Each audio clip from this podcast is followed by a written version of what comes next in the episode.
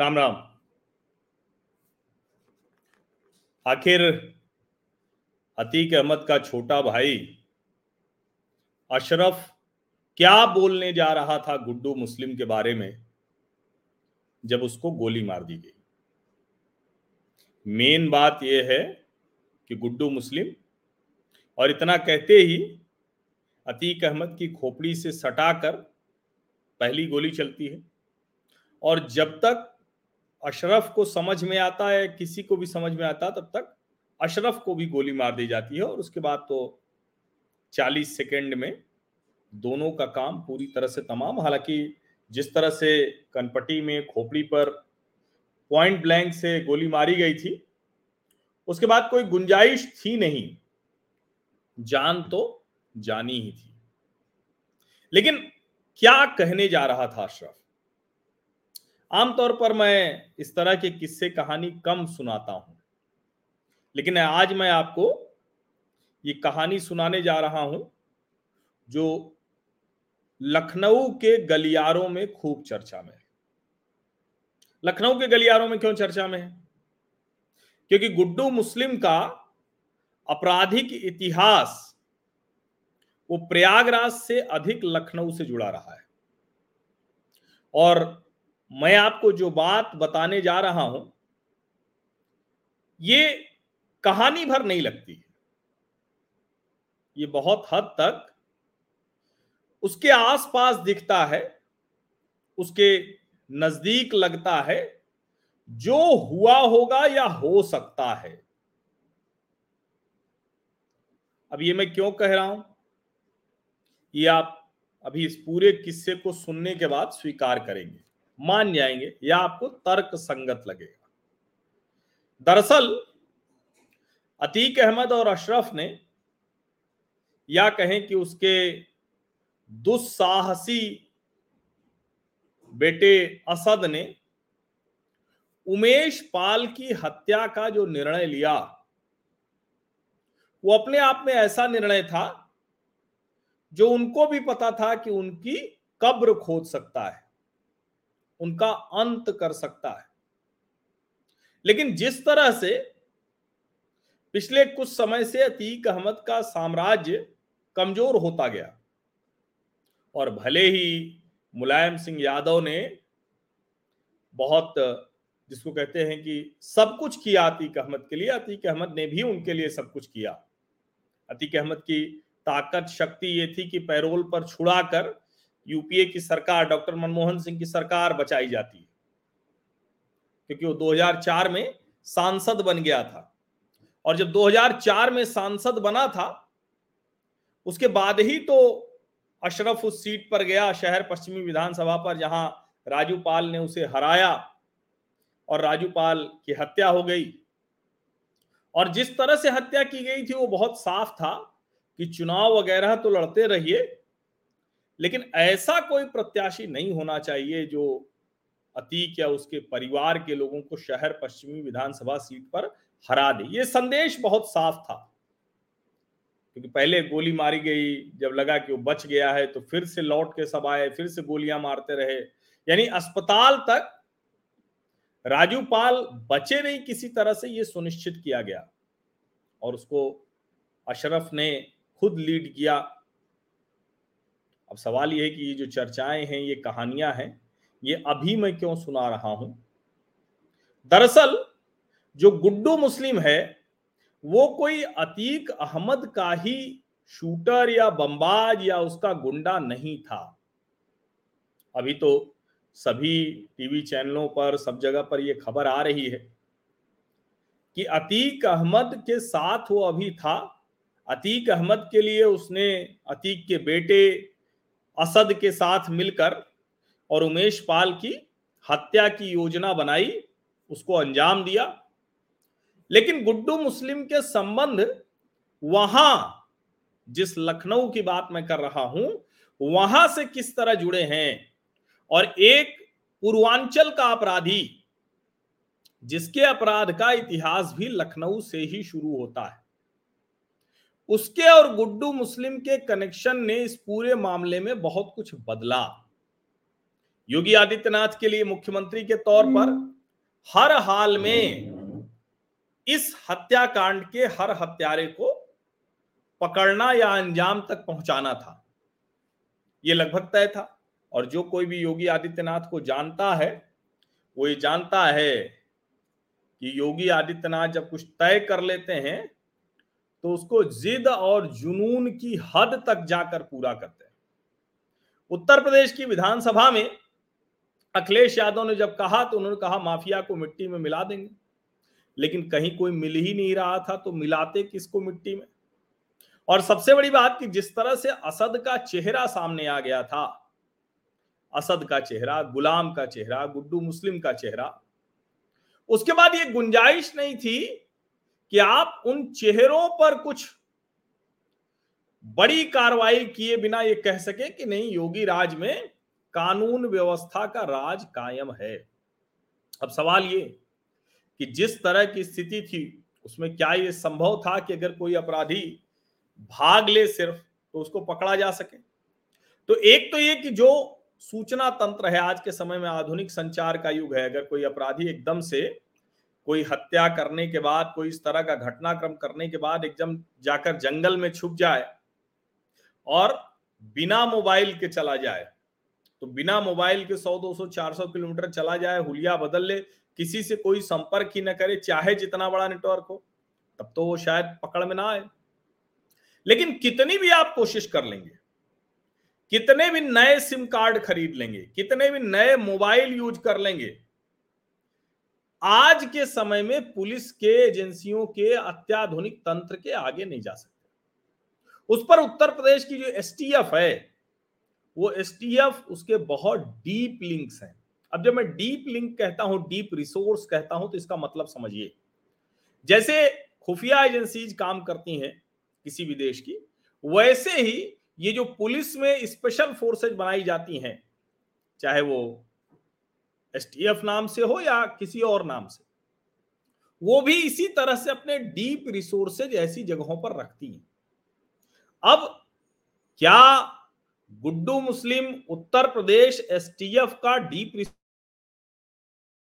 उत्तर Pradesh STF के एक बड़े अधिकारी का वो निजी रिसोर्स बन गया।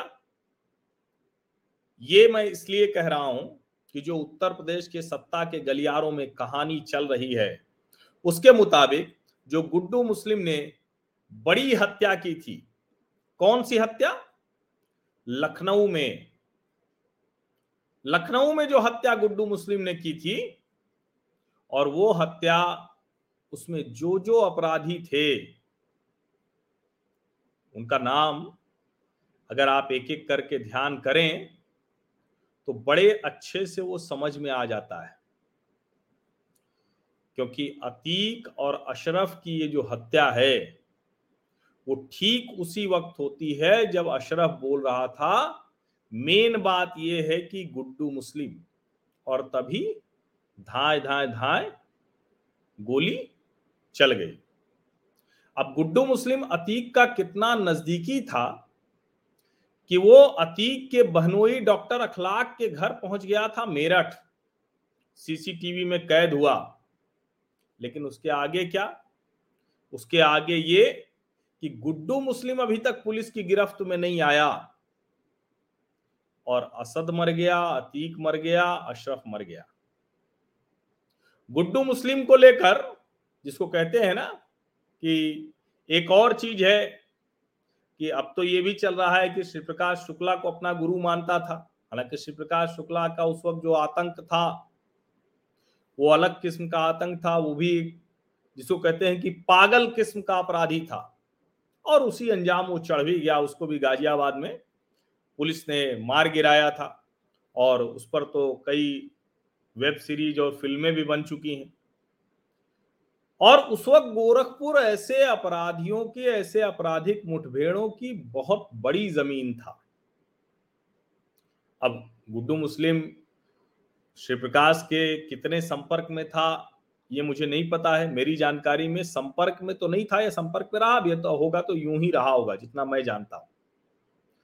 लेकिन जो लखनऊ में हत्याकांड हुआ, क्योंकि इलाहाबाद का रहने वाला, प्रयागराज का रहने वाला, गुड्डू मुस्लिम शुरू से ही उसको रंगबाजी अच्छी लगती थी। वसूली वगैरह करता था वो। लेकिन अब घर वालों के लिए तो मुसीबत बन गया, क्योंकि ये जब जब शुरू कर दिया तो पुलिस आने लगी, दूसरी मुश्किलें होने लगी। तो गुड्डू मुस्लिम के घर वालों ने उसे लखनऊ पढ़ने के लिए भेज दिया। अब कमाल देखिए कि भेजा लखनऊ पढ़ने के लिए कि घर पर कोई असर ना आए और वो भी शायद सुधर जाए, लेकिन हुआ क्या? वहाँ पहुंचकर पूर्वांचल के बाहुबलियों से उसकी दोस्ती हो गई, मित्रता हो गई। उस वक्त वो बदमाश भी लखनऊ यूनिवर्सिटी में पढ़ते थे। और जो समाचार पत्रों में डिटेलिंग भी अब आ चुकी है। गुड्डू मुस्लिम 1997 में लखनऊ के बहुत प्रसिद्ध ला मार्टनियर स्कूल के game teacher Frederick J Gomes की हत्या कर देता है। इस मामले में गिरफ़्तार भी हुआ था। और इस मामले में गुड्डू के साथ राजा भार्गव और धनंजय सिंह को भी आरोपी बनाया गया था। अब कहते तो ये भी हैं कि भाई गुड्डू ने अपना गुनाह कबूल कर लिया, फिर भी पुलिस कोर्ट में तीनों को दोषी साबित नहीं कर पाई। उसके अलावा भी कई और ऐसे कहा जाता है कि ऐसे हत्या के मामले उसने कबूले थे कि हमने ही दिया। अब वैसे तो अभय सिंह और धनंजय सिंह दोनों दोस्त थे लखनऊ यूनिवर्सिटी में। लेकिन अपराध और बाहुबल की दुनिया में बहुत चलता नहीं है, बहुत दिन तक दोस्ती दुश्मनी कभी भी कुछ भी हो सकता है।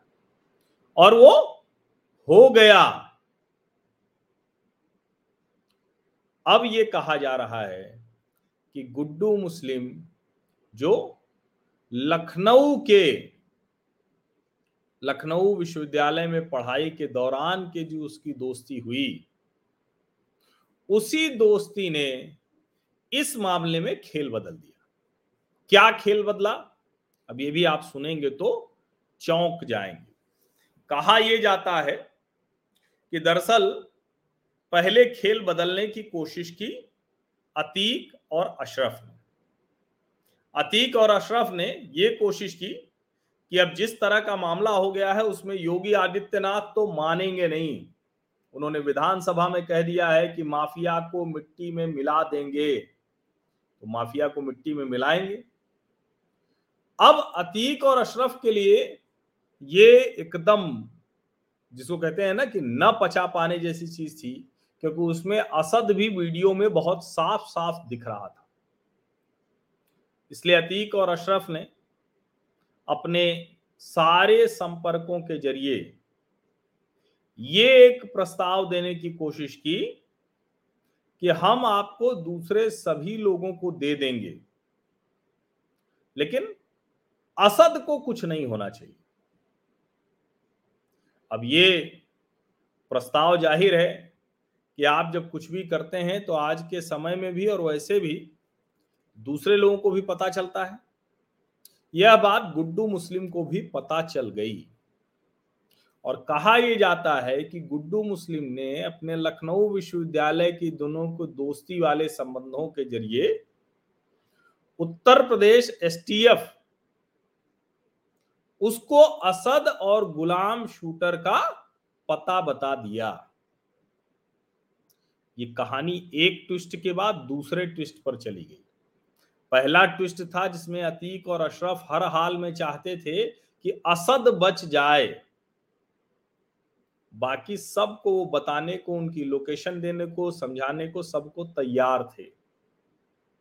लेकिन यह बात जब गुड्डू मुस्लिम को पता चली तो ये पता चला कि अरे, ये तो हमारा ही काम, हमारे गुरुजी लगाने जा रहे हैं। हम चूँकि अखबारों में, टीवी में तो ये यही चल रहा है कि अतीक अहमद का दाहिना हाथ गुड्डू मुस्लिम। लेकिन जब बेटे का मामला आया तो अतीक हम, अपना दाहिना हाथ कटाने को तैयार हो गए। ये लखनऊ के पावर कॉरिडोर में अभी बड़ी प्रचलित सी कहानी है। गुड्डू मुस्लिम ने सारे रिश्ते नाते छोड़ दिए। वैसे भी जो गुड्डू का इतिहास रहा है कि गुड्डू मुस्लिम अलग अलग अपराधियों के साथ अलग अलग समय में काम करता रहा है। इंडिपेंडेंट काम करता है करता है फ्रीलांस असाइनमेंट लेता है। उसकी किसी के नहीं, वो उसको जहाँ लगता है कि ये काम कर लेने से पैसे मिल जाएँगे और उसकी अपनी हनक बन जाएगी, वो काम वो कर डालता है। और इसीलिए उमेश पाल की हत्या के मामले में वो असद के साथ गया। ये उम्मीद रही होगी। और प्रयागराज में ये चर्चा थी कि अब असद से बड़ा माफिया पूरे प्रदेश में कोई नहीं होगा। अभी उसकी उम्र ही क्या है? और अगर 10 साल भी वो ठीक से इसी तरह रह गया तो आतंक के सारे पैमाने ध्वस्त हो जाएँगे असद की गुंडागर्दी और अपराध के सामने। ये प्रयागराज में चर्चा आम थी। जिस दिन से उमेश पाल की हत्या हुई थी, जब से वीडियो सामने आया था, जब कहा गया कि ये अतीक का बेटा है, जो अभी सिर्फ़ इंटर पास है। हो सकता है कि उस वक्त गुड्डू मुस्लिम को लगा हो। कि जब ऐसा माफिया पैदा हो रहा है, ऐसा अपराधी तो अतीक अशरफ तो थे ही, उनके साथ हम जुड़ जाते हैं।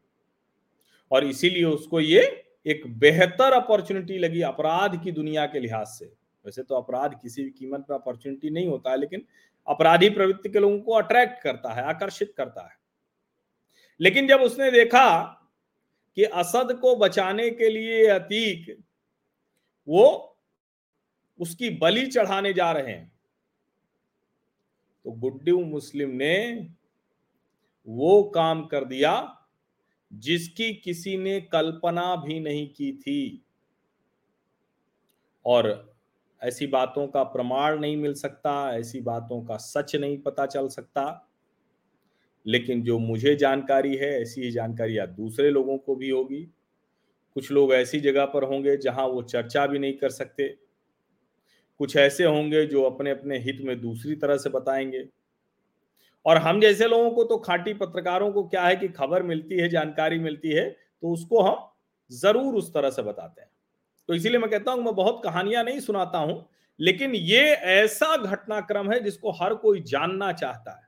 तो इसलिए मैं आपको बता रहा हूँ कि मुझे जो जानकारी है और जो कहानियाँ इस वक्त चल रही हैं, कई अधिकारियों के हवाले से उत्तर प्रदेश पुलिस के बड़े चूँकि नाम तो ये भी आ रहा है ना कि उत्तर प्रदेश पुलिस के एक बड़े अधिकारी का नाम लिफाफे में है।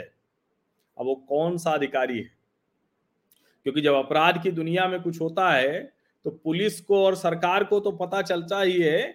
विरोधी जो अपराधी गिरोह होते हैं, उनको भी पता चलता है। तो ये पता चल गया कि गुड्डू मुस्लिम ने असद और गुलाम की टिप दी थी। कहा जा रहा है मैं फिर से दोहरा रहा हूँ, ऐसी घटनाओं का, ऐसी घटनाओं को बताने पर इसका प्रमाण कोई नहीं दे सकता। संभव ही नहीं है। ऐसी घटनाओं का कोई प्रमाण होता भी नहीं है। ये तो सब अनसेड और अनरिटर्न होती है। ये कहीं लिखी तो जाती नहीं है डील लेकिन गुड्डू मुस्लिम के ही टिप देने पर, जानकारी देने पर उत्तर प्रदेश की एसटीएफ असद और गुलाम को, जिसको कहते हैं कि घेर पाई, जहाँ एनकाउंटर हुआ और दोनों की जान चली गई। अब एनकाउंटर पर बहुत से सवाल उठते हैं, उठते रहेंगे, उठने भी चाहिए।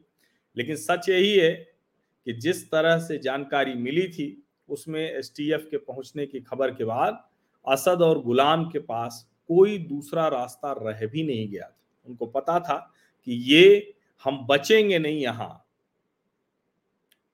गोली चलाने की बात, वो आगे न्यायिक आयोग भी देखेगा, सब कुछ उसमें होगा। लेकिन इतना तो तय दिखता है ना कि दो के दोनों ऐसे अपराधी थे हार्ड कोर क्रिमिनल थे, जिनको गोली चलाने में पुलिस पर जरा सा भी संकोच नहीं होता था। तो होता क्यों भला? एनकाउंटर हुआ।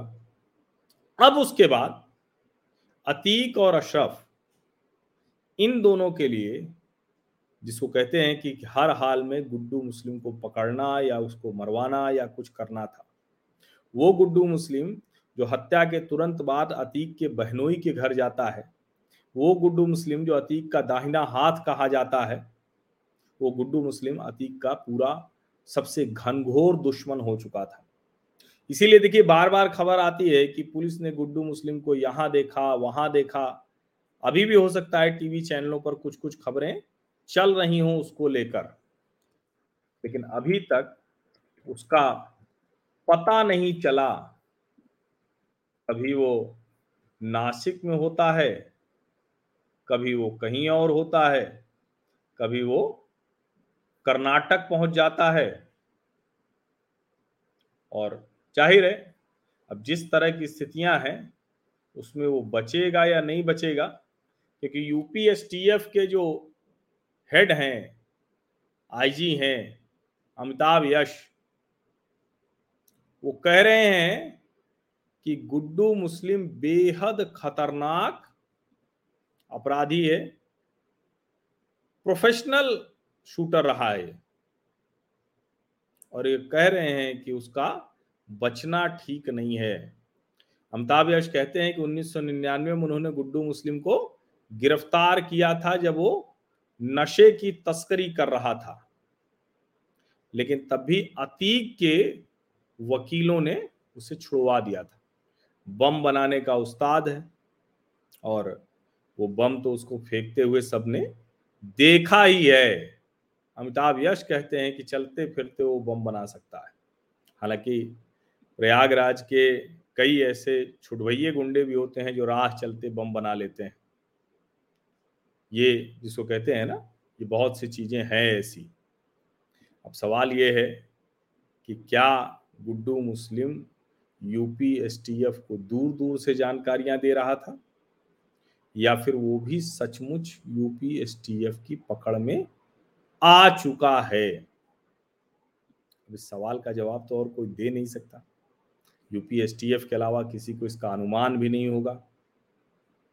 लेकिन कहानी ये है, और अब जहाँ तक पहुँच गया है, उसमें क्या गुड्डू मुस्लिम भी बचेगा? और वो चिट्ठी जो इस राज के साथ है, इस रहस्य के साथ है, नाम लिखा है, मरवाने वाले का। अधिकारी है तो कौन है वो? किसके बारे में अतीक अशरफ को ये लगने लगा था कि वो मरवा देंगे? ऐसे ढेर सारे सवाल हैं और शायद यही वजह है कि गुड्डू मुस्लिम को जो बात पूरी नहीं हो पाई थी, वो शायद यही बताता कि गुड्डू मुस्लिम ने किस तरह से असद और गुलाम के बारे में जानकारी दी। शायद मैं इसलिए कह रहा हूँ कि ये किसी को पता तो है नहीं, ये ऐसी चीज़ें तो जो जिसने किया है, जिसका सीधा इससे जुड़ा हो, उसके अलावा कोई भी नहीं बता सकता, क्योंकि इसका कोई रिकॉर्ड तो रखा जाता नहीं।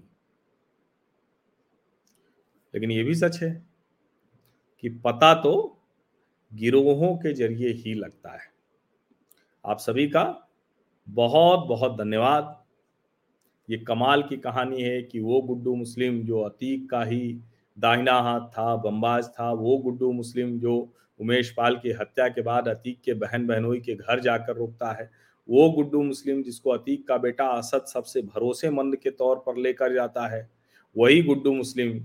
वो सरकार के जो कहते हैं ना कि एक सबसे प्रतिष्ठा जहाँ फंसी थी, उस मामले में वो ज़रिया बन जाता है।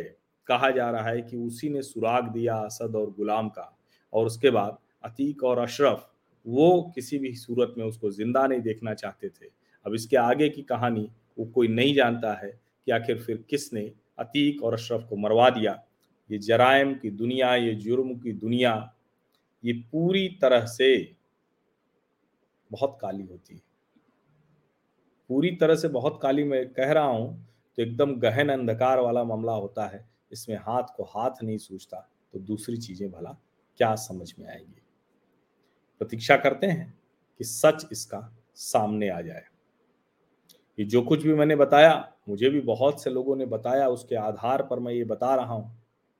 अब देखते हैं, ये कितना सच है और क्या इसके आगे का भी सच सामने आता है? मुझे पता चलेगा तो आपको ज़रूर बताऊँगा। वैसे मैं कहानियाँ नहीं सुनाता हूँ, मैं राजनीतिक कहानी सिर्फ़ सुनाता हूँ, लेकिन ये एक ऐसा मसला है जिसको हर कोई जानना चाह रहा है तो उसके बारे में मुझे कोई जानकारी मिलेगी तो मैं आपसे अवश्य साझा करूँगा। बहुत बहुत धन्यवाद। सब्सक्राइब ज़रूर कर लीजिए नोटिफिकेशन वाली घंटी दबा दीजिए लाइक का बटन दबाइए, और अगर आपको लगता है कि हाँ इसको, इस जो मैं कर रहा हूँ, इसको आर्थिक मदद भी देनी चाहिए तो आप मुझे सीधे पूछ सकते हैं, या जो नंबर है व्हाट्सएप उस पर भेज सकते हैं, या जो तरीके हैं उससे भी आप कर सकते हैं। या फिर आप ज्वाइन बटन दबाकर इसके मेंबर बन सकते हैं, जो एक और आसान तरीका है। आप सभी का बहुत बहुत धन्यवाद अपने सोशल मीडिया मंचों पर इसे साझा अवश्य करिए धन्यवाद.